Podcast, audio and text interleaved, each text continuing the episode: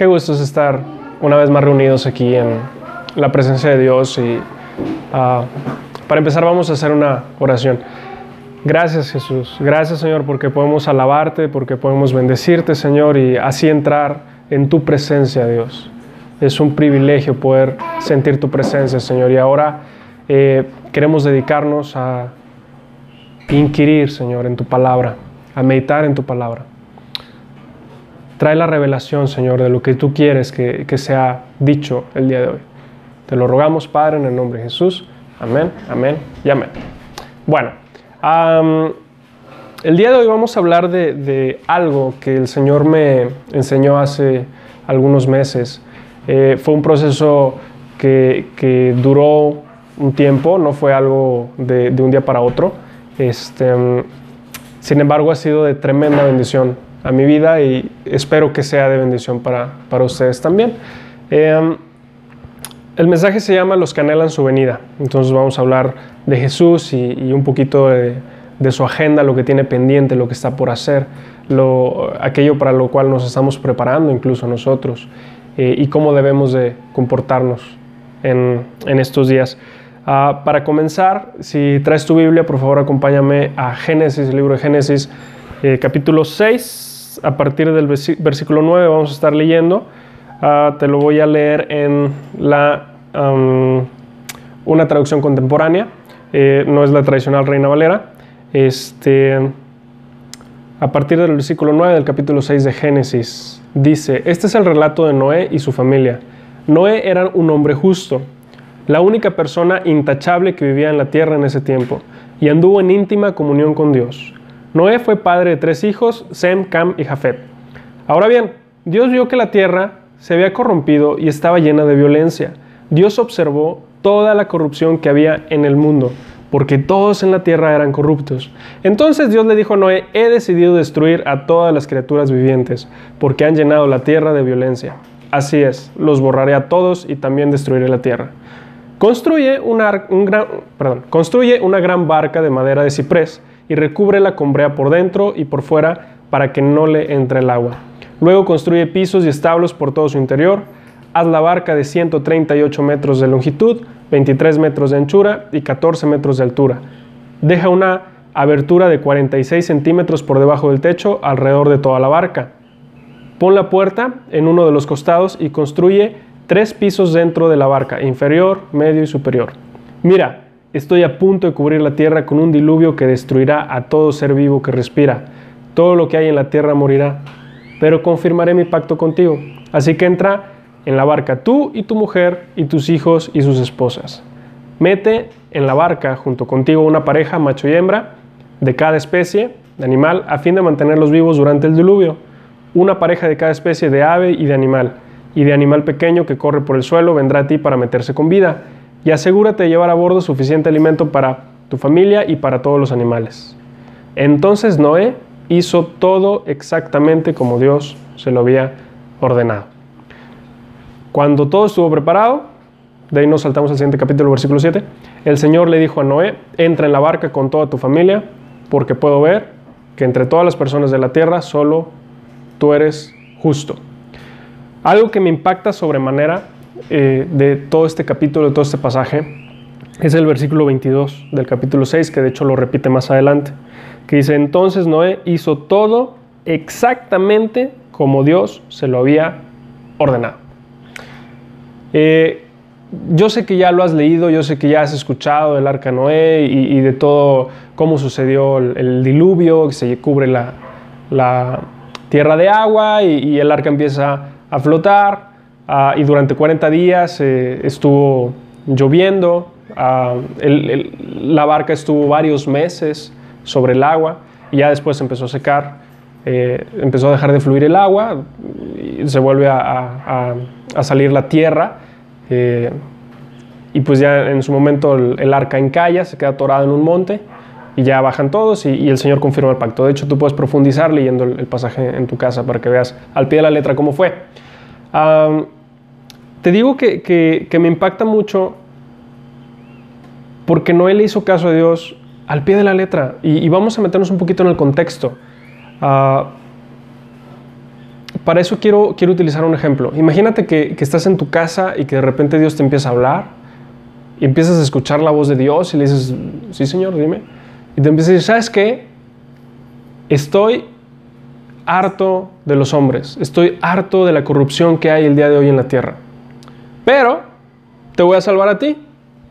Y para salvarte, como voy a hacer que ah, el aire sea tóxico en la tierra, necesito sacarte de ella. Así que vas a construir un transbordador espacial donde te vas a meter tú con tu familia y algunas otras personas y los vas a sacar de la atmósfera y vas a estar en el espacio sideral durante algunos meses.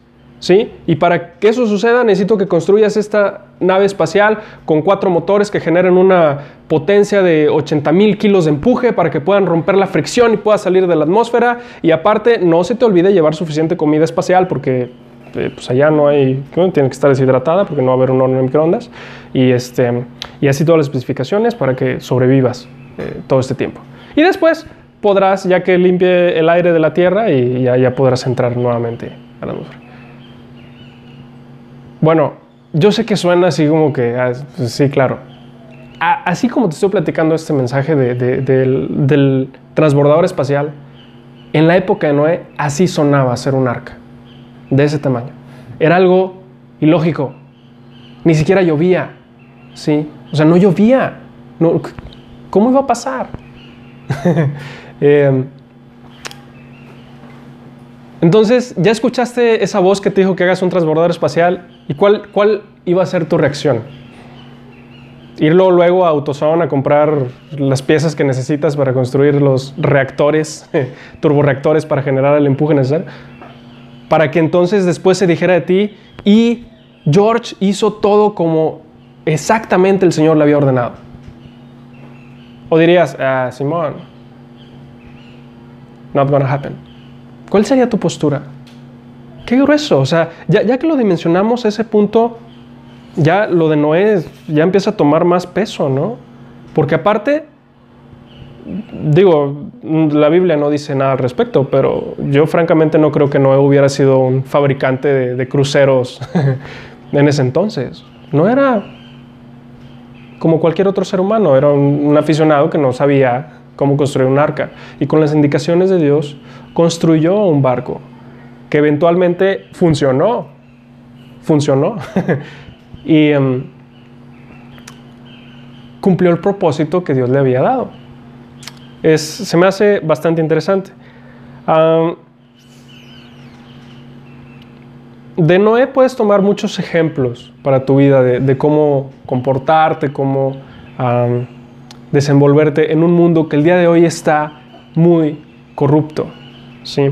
Eh, uno de los puntos que tú puedes tomar, ah, ah, perdón, el outline está publicado en la página en www.minaschurch.org. En últimas predicaciones se llama Los que anhelan su venida, por si quieres ir, irlo siguiendo conmigo en tu celular, en tu, en tu tableta o estás en una computadora, nos estás viendo en vivo, este, también puedes hacerlo.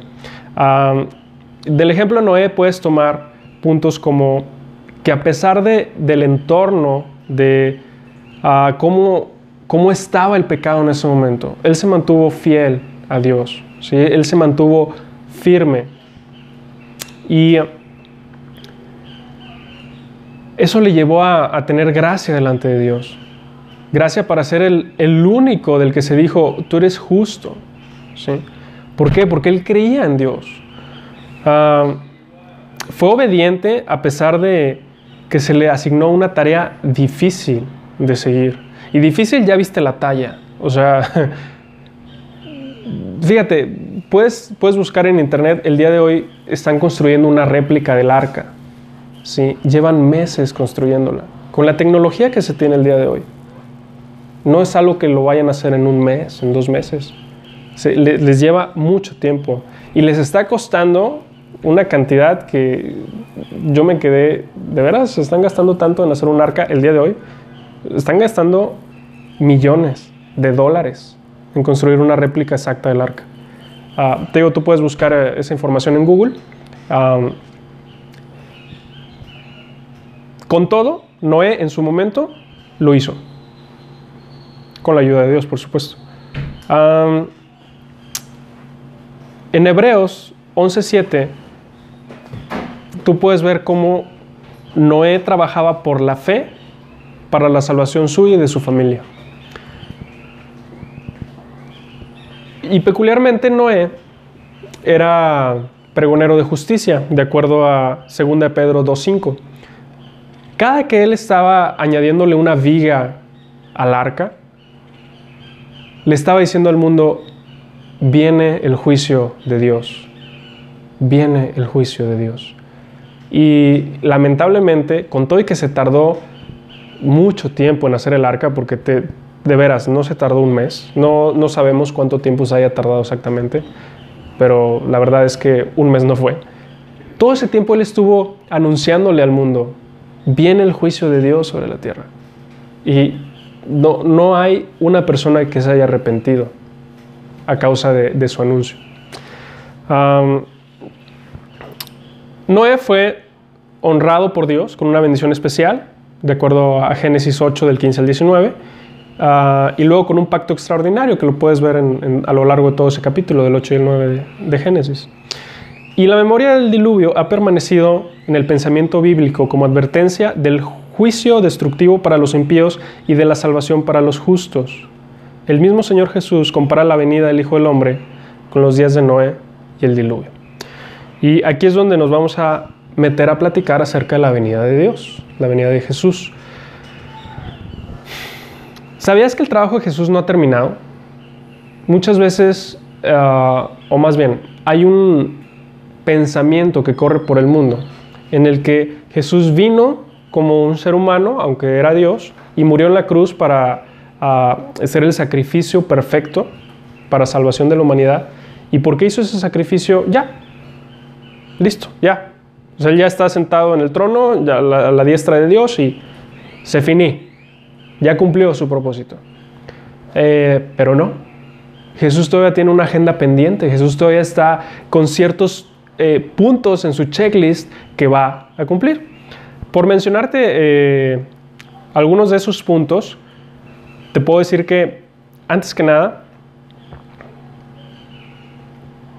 por cada profecía de la primera venida, o sea, de cuando Jesús vino como hombre a la tierra, hay ocho de su segunda venida en el Antiguo Testamento.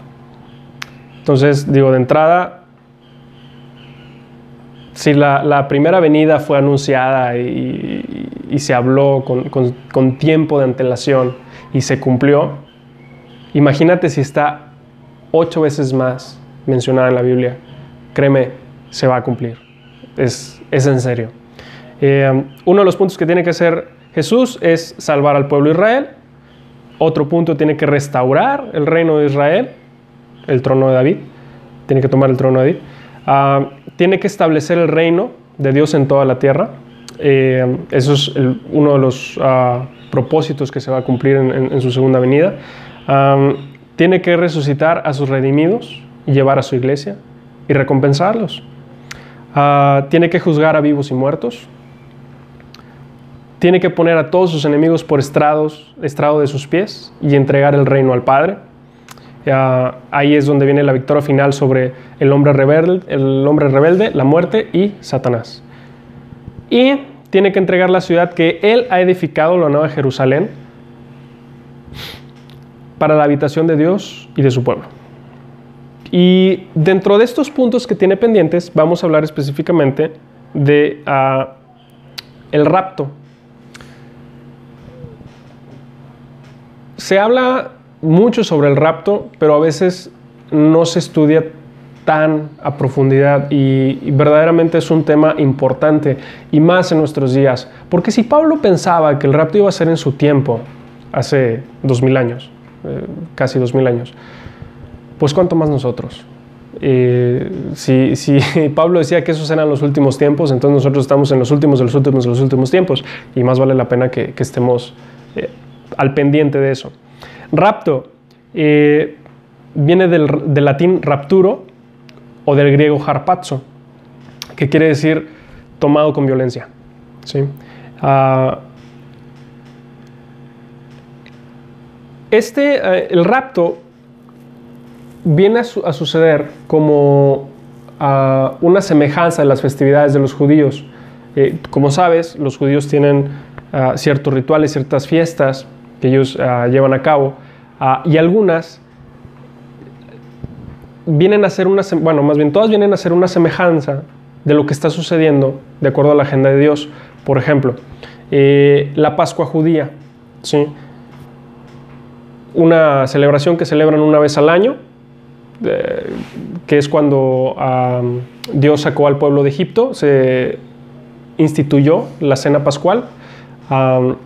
Y Jesús, en el sacrificio que hizo en la cruz, viene a ser la semejanza de esa festividad judía, ¿sí? al ser el sacrificio de, como el Cordero de Dios, el Cordero inmolado. Así las, todas las festividades tienen una, una semejanza con hechos que van a suceder en la tierra. Y hay una festividad que es la fiesta de las trompetas, de acuerdo a Levíticos 23-24, que su semejanza en, los días posteriores es el rapto de la iglesia. ¿sí? Ah, en primera de, de, Tesalonicenses 4, del 13 al 18, ah, lo vamos a leer. Mm, hermanos, no queremos que ignoren lo que va a pasar con los que ya han muerto, para que no se entristezcan como esos otros que no tienen esperanza. ¿Acaso no creemos que Jesús murió y resucitó? Así también Dios resucitará con Jesús a los que han muerto en unión con Él. Conforme a lo dicho por el Señor, afirmamos que nosotros, los que estamos vivos, y hayamos quedado hasta la venida del Señor, de ninguna manera nos adelantaremos a los que hayan muerto. El Señor mismo descenderá del cielo con voz de mando, con voz de arcángel y con trompeta de Dios, y los muertos en Cristo resucitarán primero. Luego los que estemos vivos, los que hayamos quedado, seremos arrebatados junto con ellos en las nubes para encontrarnos con el Señor en el aire. Y así estaremos con el Señor para siempre. Por tanto, anímense unos a otros con estas palabras. De hecho, es el versículo que pueden ver a mis espaldas en, la pared. Ese es el texto. ¿Cómo va a ser esto de la fiesta, la fiesta de las trompetas? ¿Cómo va a suceder? Bueno, el propósito es que Jesús va a venir por nosotros, va a venir por su iglesia y por los que murieron creyendo en Él. Primero van a resucitar ellos, a su cuerpo físico eh, pues ya caducó, porque pues ya fallecieron, y en el momento que resuciten van a recibir eh, su cuerpo glorificado y después nosotros vamos a encontrarnos con ellos en el aire.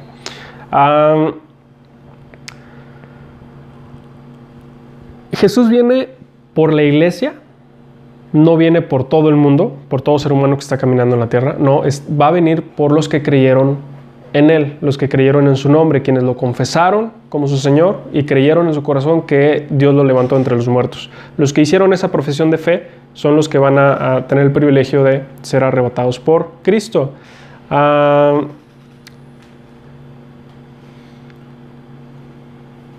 ¿Cómo va a suceder?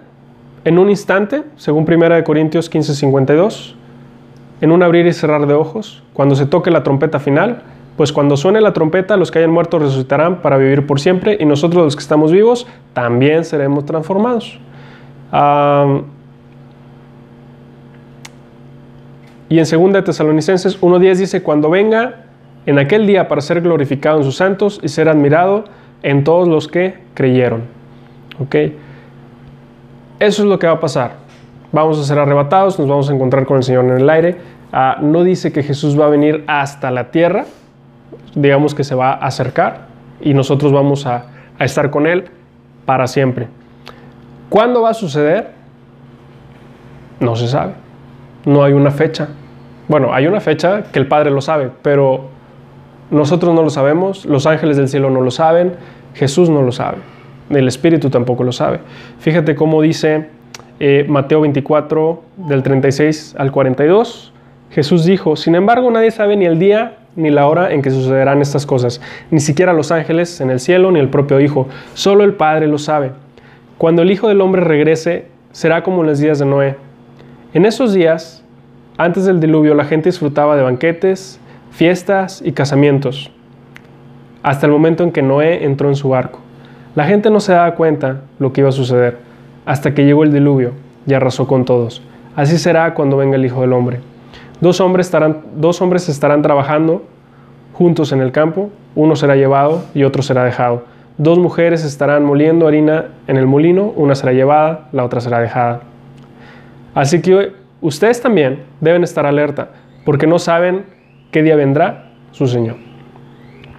Después, eh, 1 Tesalonicenses 5, del 2 al 3 dice, pues ustedes saben muy bien que el día del regreso del Señor llegará inesperadamente como un ladrón en la noche, cuando la gente esté diciendo todo está tranquilo y seguro, entonces les caerá encima la catástrofe tan repentinamente como le vienen los dolores de parto a una mujer embarazada.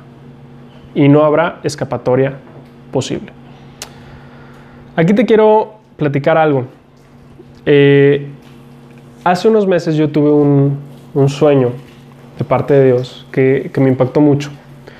Yo estaba en una plaza comercial, en el área de comidas, ya ves que, llegas y están todos los, locales de comida rápida alrededor y en medio están las mesas y, y ahí tú tienes que hacer casi una guerra para poder conseguir una, mesa, ya avientas tu bolsa, tus llaves, tu, tus lentes, ya que, logras conquistar una mesa, pues ya dejas a, una atalaya que va a estar guardando el lugar y te vas a escoger tu comida y regresas, ¿no? Entonces estábamos la gente de, de la iglesia en, en esa, eh, digamos, reunión de, de, de, comida de los sagrados alimentos.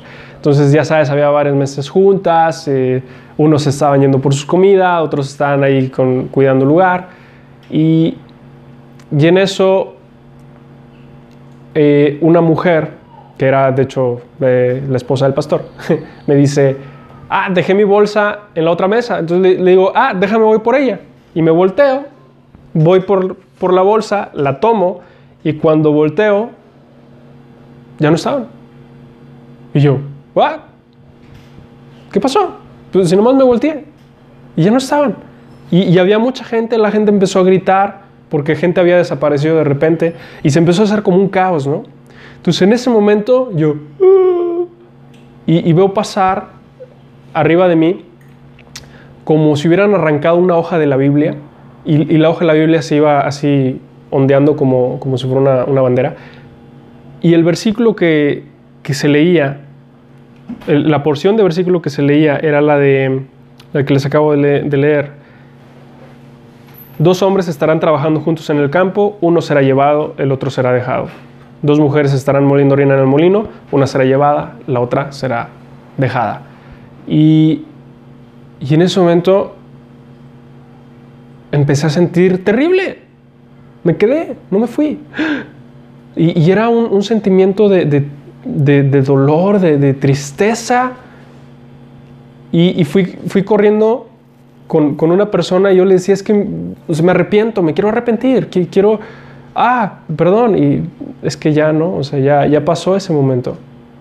Ya había pasado el tiempo en donde te puedes arrepentir.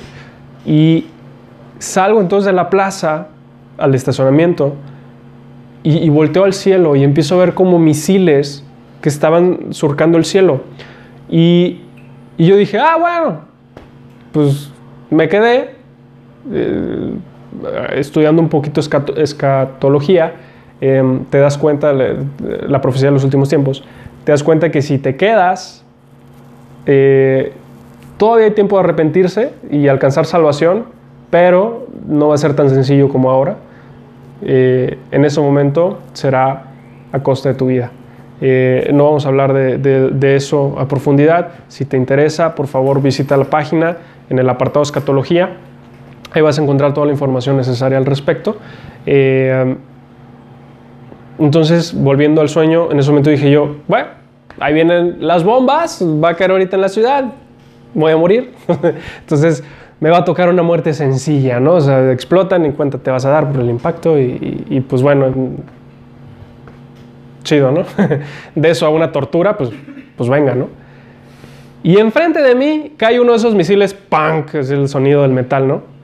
Se abre una puerta y se empiezan a bajar como unos extraterrestres así vestidos, pues eran como humanoides, ¿no? Eh, con un traje acá tipo X-Men, así, entallado, y, se bajaban con armas y yo, no era una bomba, era un ejército, y empiezan a caer por todos lados y, se, y empieza a salir toda la gente, terrible, terrible, y la gente, era un caos, estaban amordazando a las personas que habían quedado y las estaban capturando, las estaban llevando no sé dónde, pues yo empiezo a correr, pues, pues, pues para esconderme, ¿no? Dije, bueno, pues dicen que, dice la Biblia que no hay escondite, pero pues vamos a hacer el intento, no vaya a ser que sí.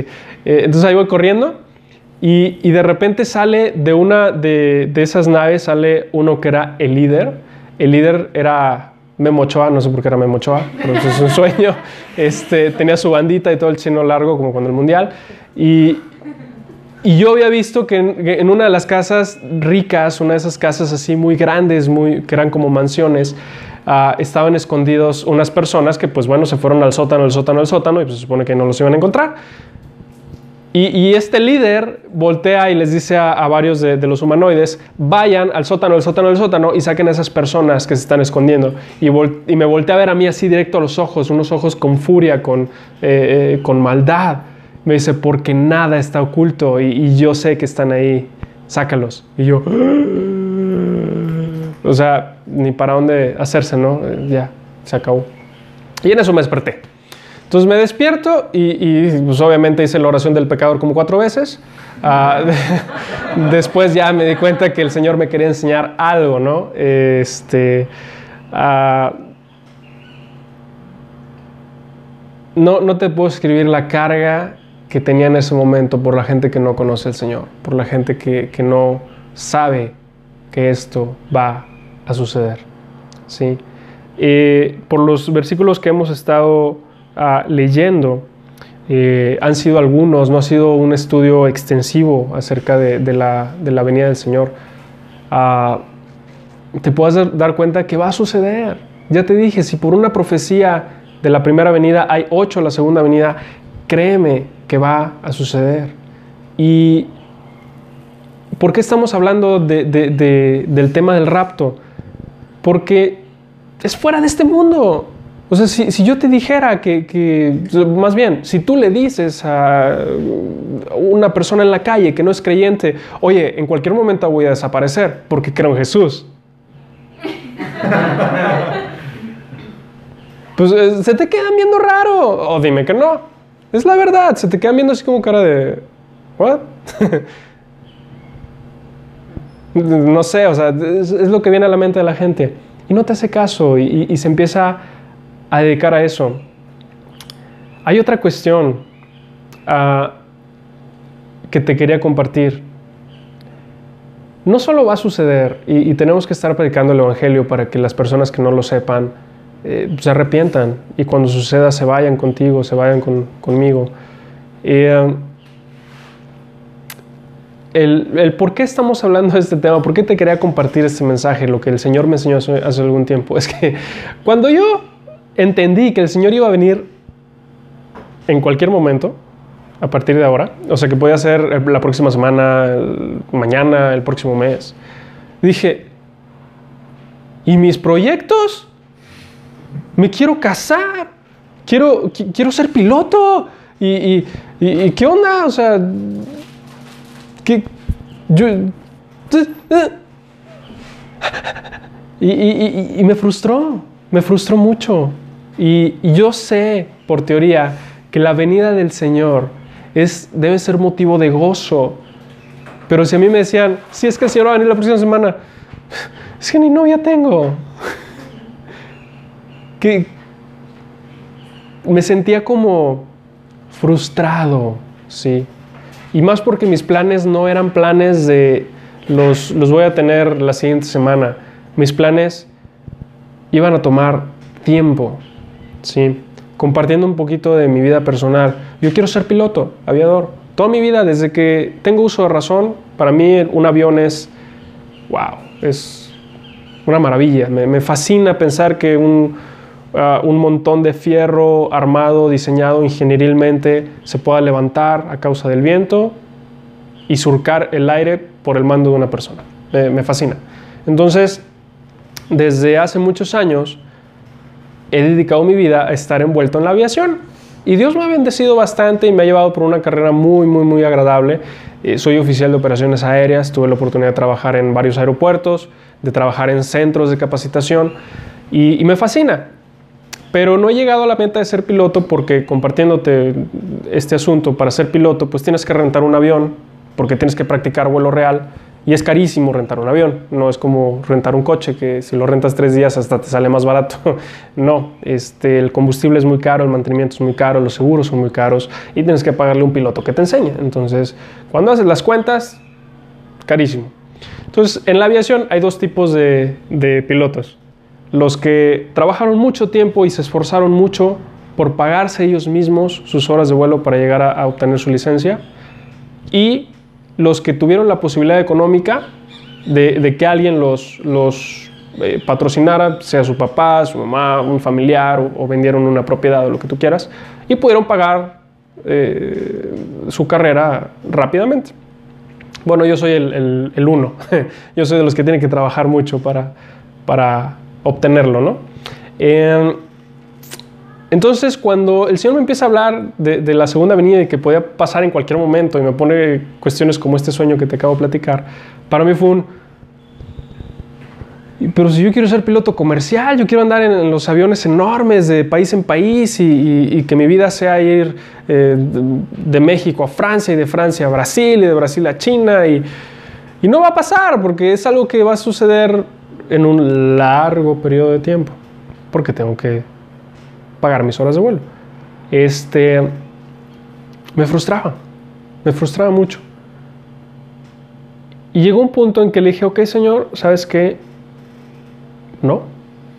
Eh, voy a, entregarte mis sueños, voy a entregarte mis planes para vivir tus planes. Y Dios me empieza a hablar de lo que Él le interesaba, de lo que Él estaba, de, cuáles son los puntos que, él está preocupado, de que Él está, no preocupado, más bien ocupado en que su iglesia haga. Sí, no, no porque Dios se preocupe, no, Dios no se preocupa, Dios está muy tranquilo. Eh, y me hablaba sobre cuál debe ser mi actitud al respecto. Y para eso te quiero leer Segunda de Pedro, capítulo 1, del 3 al 11. Dice, su divino poder, al darnos el conocimiento de aquel que nos llamó por su propia gloria y potencia, nos ha concedido todas las cosas que necesitamos para vivir como Dios manda. Así Dios nos ha entregado sus preciosas y magníficas promesas para que ustedes, luego de escapar de la corrupción que hay en el mundo debido a los malos deseos, lleguen a tener parte en la naturaleza divina. Precisamente por esto, esfuércense por añadir a su fe virtud, a su virtud entendimiento, al entendimiento dominio propio, al dominio propio constancia, a la constancia devoción por Dios, a la devoción por Dios afecto fraternal y al afecto fraternal amor. Porque estas cualidades, si abundan en ustedes, les harán crecer en el conocimiento de nuestro Señor Jesucristo y evitarán que sean inútiles e improductivos. En cambio, el que no las tiene es tan corto de vista que ya ni ve y se olvida que ha sido limpiado de sus antiguos pecados. Por lo tanto, hermanos, esfuércense del llamado de Dios, que fue quien los eligió. Si hacen estas cosas, no caerán jamás y se les abrirán de par en par las puertas del reino eterno y de nuestro Señor y el Salvador Jesucristo. Uh, quiero puntualizar el, en los primeros versículos donde dice, mmm, luego de escapar de la corrupción que hay en el mundo debido a los malos deseos, los malos deseos, ¿sí? ¿Cuáles son los deseos de tu corazón? ¿Sí? Hazte esta pregunta y medita en ella profundamente, no, no hagas a la ligera. ¿Cuál es tu deseo esta semana, la siguiente semana, el, próximo mes, en, dos, tres años, si es que el Señor nos permite seguir aquí? ¿Cuáles son tus deseos? Uh, quizás tú puedes decir, que mis deseos son buenos, digo, yo me quiero casar, quiero tener una sola esposa, quiero, quiero vivir el, el, sagrado matrimonio. Si eres mujer, pues quiero tener un esposo, aplica viceversa. Uh, oye, yo quiero terminar mi carrera profesional, quiero desarrollarme en, un campo profesional especializándome en, tal actividad, o quiero poner mi propio negocio, ¿sí? y si vas a emprender un negocio, sabes que tampoco es algo que ocurre de un día para otro eh, toma su tiempo, toma su esfuerzo. Oye, quiero comprar mi casa, quiero una casa más grande. Tú ponle el nombre al deseo que tú tienes. Ahora, puede ser un deseo legítimamente bueno, ¿sí? O sea, no está mal, no, quiero robar, no, quiero hacer algo que, va a ser eh, un, pecado, ¿no? Pero aquí es donde, donde entra lo interesante. Cuando tú pones ese deseo a la luz de la venida de Dios, ¿te frustra la venida de Dios? ¿Te frustra el que en cualquier momento esto se va a acabar? Es, que no he alcanzado, no, no he terminado mi casa, apenas voy en los cimientos. Es que apenas voy a empezar mi carrera. ¿Te frustra? Déjame decirte algo. Si, sientes un pequeño resentimiento, por pequeño que sea, o, o una leve frustración, es que tu corazón no está alineado con la voluntad de Dios. ¿sí? Y así me encontraba yo hace algunos meses, eh, deseando cosas que, quizás no eran malas, pero que me estaban desviando de lo que Dios quería para mi vida. ¿sí? Y estaba yo tan ocupado en, esos deseos que dejé de añadirle a mi fe virtud y a mi virtud el conocimiento de Dios y el conocimiento de amor fraternal y sigue. Y entonces me empecé a volver un corto de vista. ¿Sí? Hasta se me estaba olvidando que fui limpio de, pecados anteriores. ¿Sí? Ya me estaba saliendo del camino. Es bien delicado. ¿Cuál debe ser nuestra actitud? Fíjate cómo dice 2 Timoteo 2.4, ningún soldado se enreda en los asuntos de la vida civil, porque de ser así no podría agradar al oficial que lo reclutó.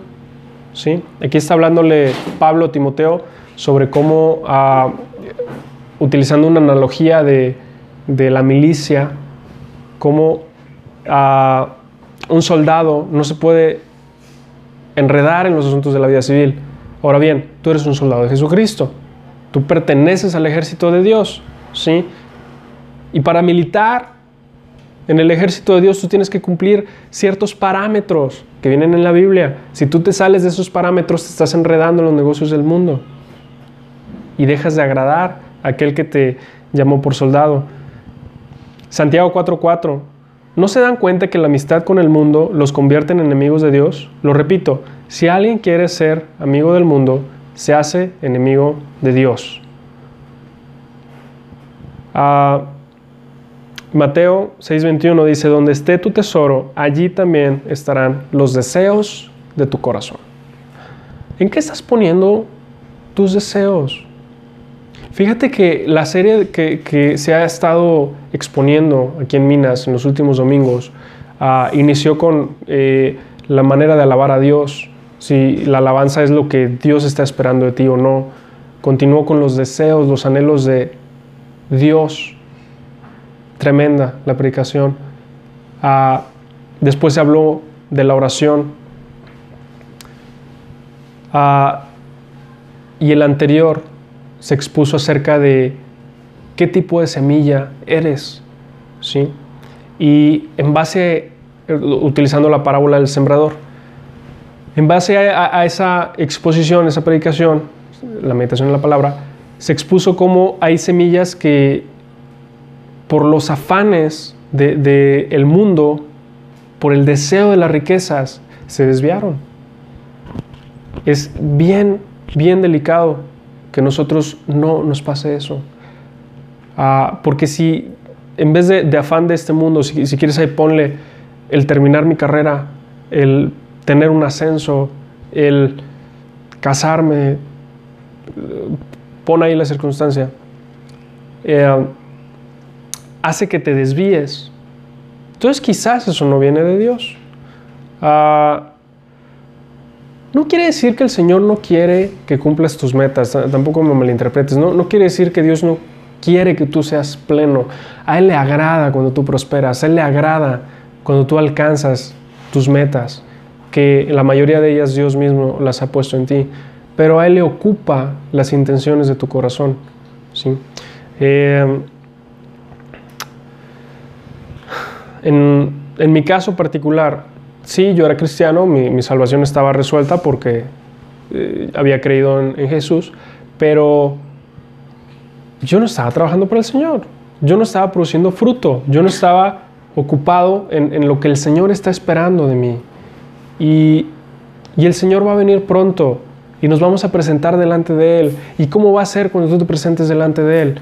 Vas a generar gozo porque vas a presentarle mucho fruto, le vas a, dar el rendimiento de las habilidades que Dios ya puso en ti, o vas a estar avergonzado porque todo lo que trabajaste, todo lo que lograste, se quedó en la tierra.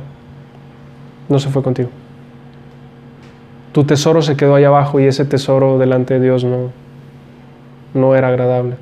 De hecho, Lucas dice que lo que es agradable o lo que es motivo de honra para el mundo es despreciable para los ojos de Dios. Hay que concentrarnos en hacer lo que es agradable a Dios. Eh, quiero terminar leyéndote 1 Tesalonicenses 5, del 4 al 11. Dice, pero ustedes, amados hermanos, no están a oscuras acerca de estos temas y no serán sorprendidos cuando el día del Señor venga como un ladrón, pues todos ustedes son hijos de la luz y del día.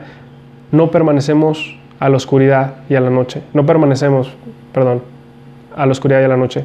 Así que manténganse en guardia, no dormidos como los demás. Estén alertas y lúcidos. Es en la noche cuando la gente duerme y los bebedores se emborrachan, pero los que vivimos en la luz estemos lúcidos, protegidos por la armadura de la fe y el amor, y usemos por casco la confianza de nuestra salvación, pues Dios escogió salvarnos por medio de nuestro Señor Jesucristo y no derramar su enojo sobre nosotros. Cristo murió por nosotros para que estemos, eh, para que, perdón, estemos vivos o muertos, cuando regrese podamos vivir con Él para siempre. Así que alístense y edifíquense aliéntense perdón, y edifíquense unos a otros tal como ya lo hacen. Uh, ya platicamos cómo, cómo, fue con Noé, ¿sí? Cómo fue un... Se le profetizó un evento que iba a suceder, un evento que iba a ser fuera de, de ese mundo hasta ese entonces, y sucedió. En la Biblia, la Biblia enseña acerca de un evento que va a suceder y que es fuera de este mundo. ¿Sí? La iglesia va a ser quitada y se va a ir con el Señor y los muertos van a resucitar, los que creyeron en Él, y se van a ir con el Señor y van a estar con Él para siempre. Y um, ese es un motivo de gozo y alegría, estar con Jesús.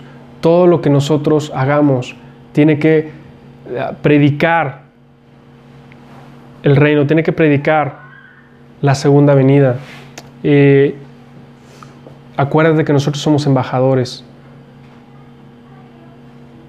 Acuérdate que el Señor te ha mandado como un, un, mensajero de paz.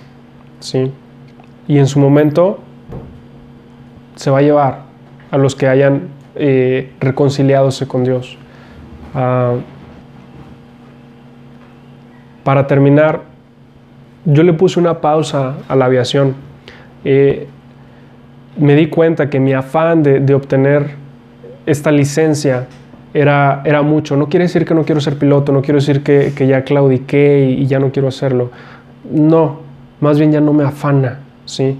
O sea, si, si voy a ser piloto, gloria a Dios, aleluya. Y si no voy a ser piloto, no pasa absolutamente nada, gloria a Dios, aleluya dejé la aviación, me salí de, mi trabajo que tiene que ver con aviones y, comencé a emprender un negocio buscando tener más tiempo de servir al Señor, porque cuando yo trabajaba como empleado se me exigía un horario, se me exigían ciertas actividades que demandaban ese puesto. Y al hacer esto, Dios me ha bendecido sobremanera.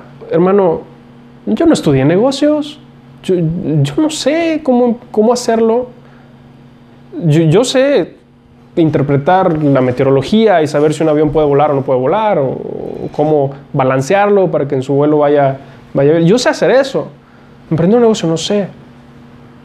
Y desde hace cuatro meses ya el Señor nos ha dado a mí y a mi ahora esposa la sabiduría para hacerlo y nos está yendo muy bien, muy, muy bien, gracias a Dios. Y, estoy muy contento con lo que hago. No, no, vamos, me, siento feliz de estarlo haciendo, de, de que los dones que Dios puso en mí estén trabajando primeramente para traer un fruto hacia Él y que esas habilidades que Él también ha puesto en mí están funcionando para sostenerme, para ah, poder tener esta optimización del tiempo, como te lo platico. Y eso me alegra bastante. Y, y te lo comparto para que tú puedas vivir como vivió Ana, que ella dijo, ¿sabes qué, Señor? Yo quiero un hijo y lo quiero muchísimo. Lo deseo muchísimo. Si tú me lo das, yo te lo voy a devolver a ti como, como una consagración. Pero yo no voy a llorar más por eso. Puedes leer la historia en, el libro de Samuel, al principio del libro de Samuel. Ah, ¿Y qué pasó? Que cuando ella se lo entrega a Dios, cuando ella le entrega ese sueño a Dios, el Señor lo toma y le da el hijo. ¿Ok? El niño tuvo que ser consagrado, tuvo que ser entregado como, como un estudiante a sacerdote. Pero ¿qué crees? Que el Señor le concedió otros seis hijos, no uno, seis más. Y, y su hijo fue el gran profeta Samuel, del cual dice la Biblia que sus palabras ni una caía a tierra. Tremendo. Y, brother, ya estamos en los últimos de los últimos tiempos. Que, que, eh, eh, que todo lo que hagas, que todo, todo lo que hagas, sea motivado por la cruz de Jesús, por su gracia y acordándote de la segunda venida, que en cualquier momento te vas a encontrar con el Señor. ¿sí? Ahora quiero dirigirme a ti que, quizás dices, wow, yo no sabía que el Señor venía. y, yo no sabía que, esto podía suceder. Bueno, va a pasar y aún hay tiempo.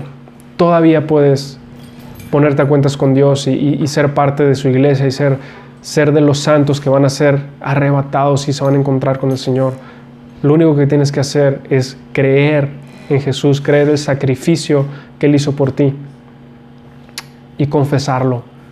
¿sí? Tienes que hacer una profesión de esa fe y te puedo guiar en una oración para que lo hagas. Puedes seguirme. Señor Jesús, te doy gracias porque ahora entiendo que tú moriste en la cruz por mí, por perdón de mis pecados.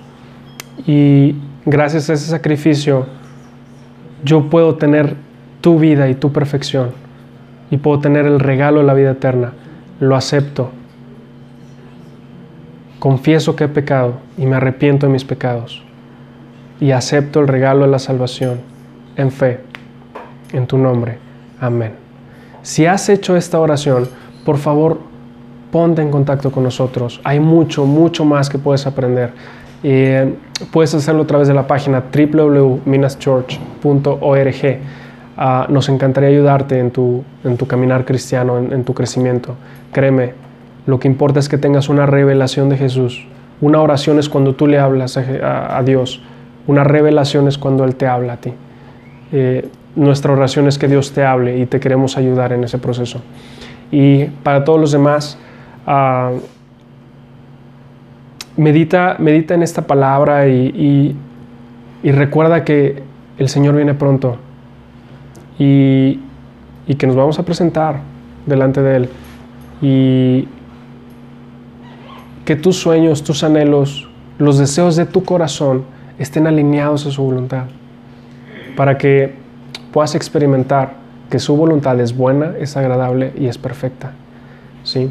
Eh, vamos a orar. Gracias Jesús. Gracias por tu amor, por tu misericordia, Señor, porque tú nos enseñas tú nos hablas y, y tú nos has dicho que vienes, que vienes pronto. Y te esperamos, Dios. Te esperamos con alegría, Señor.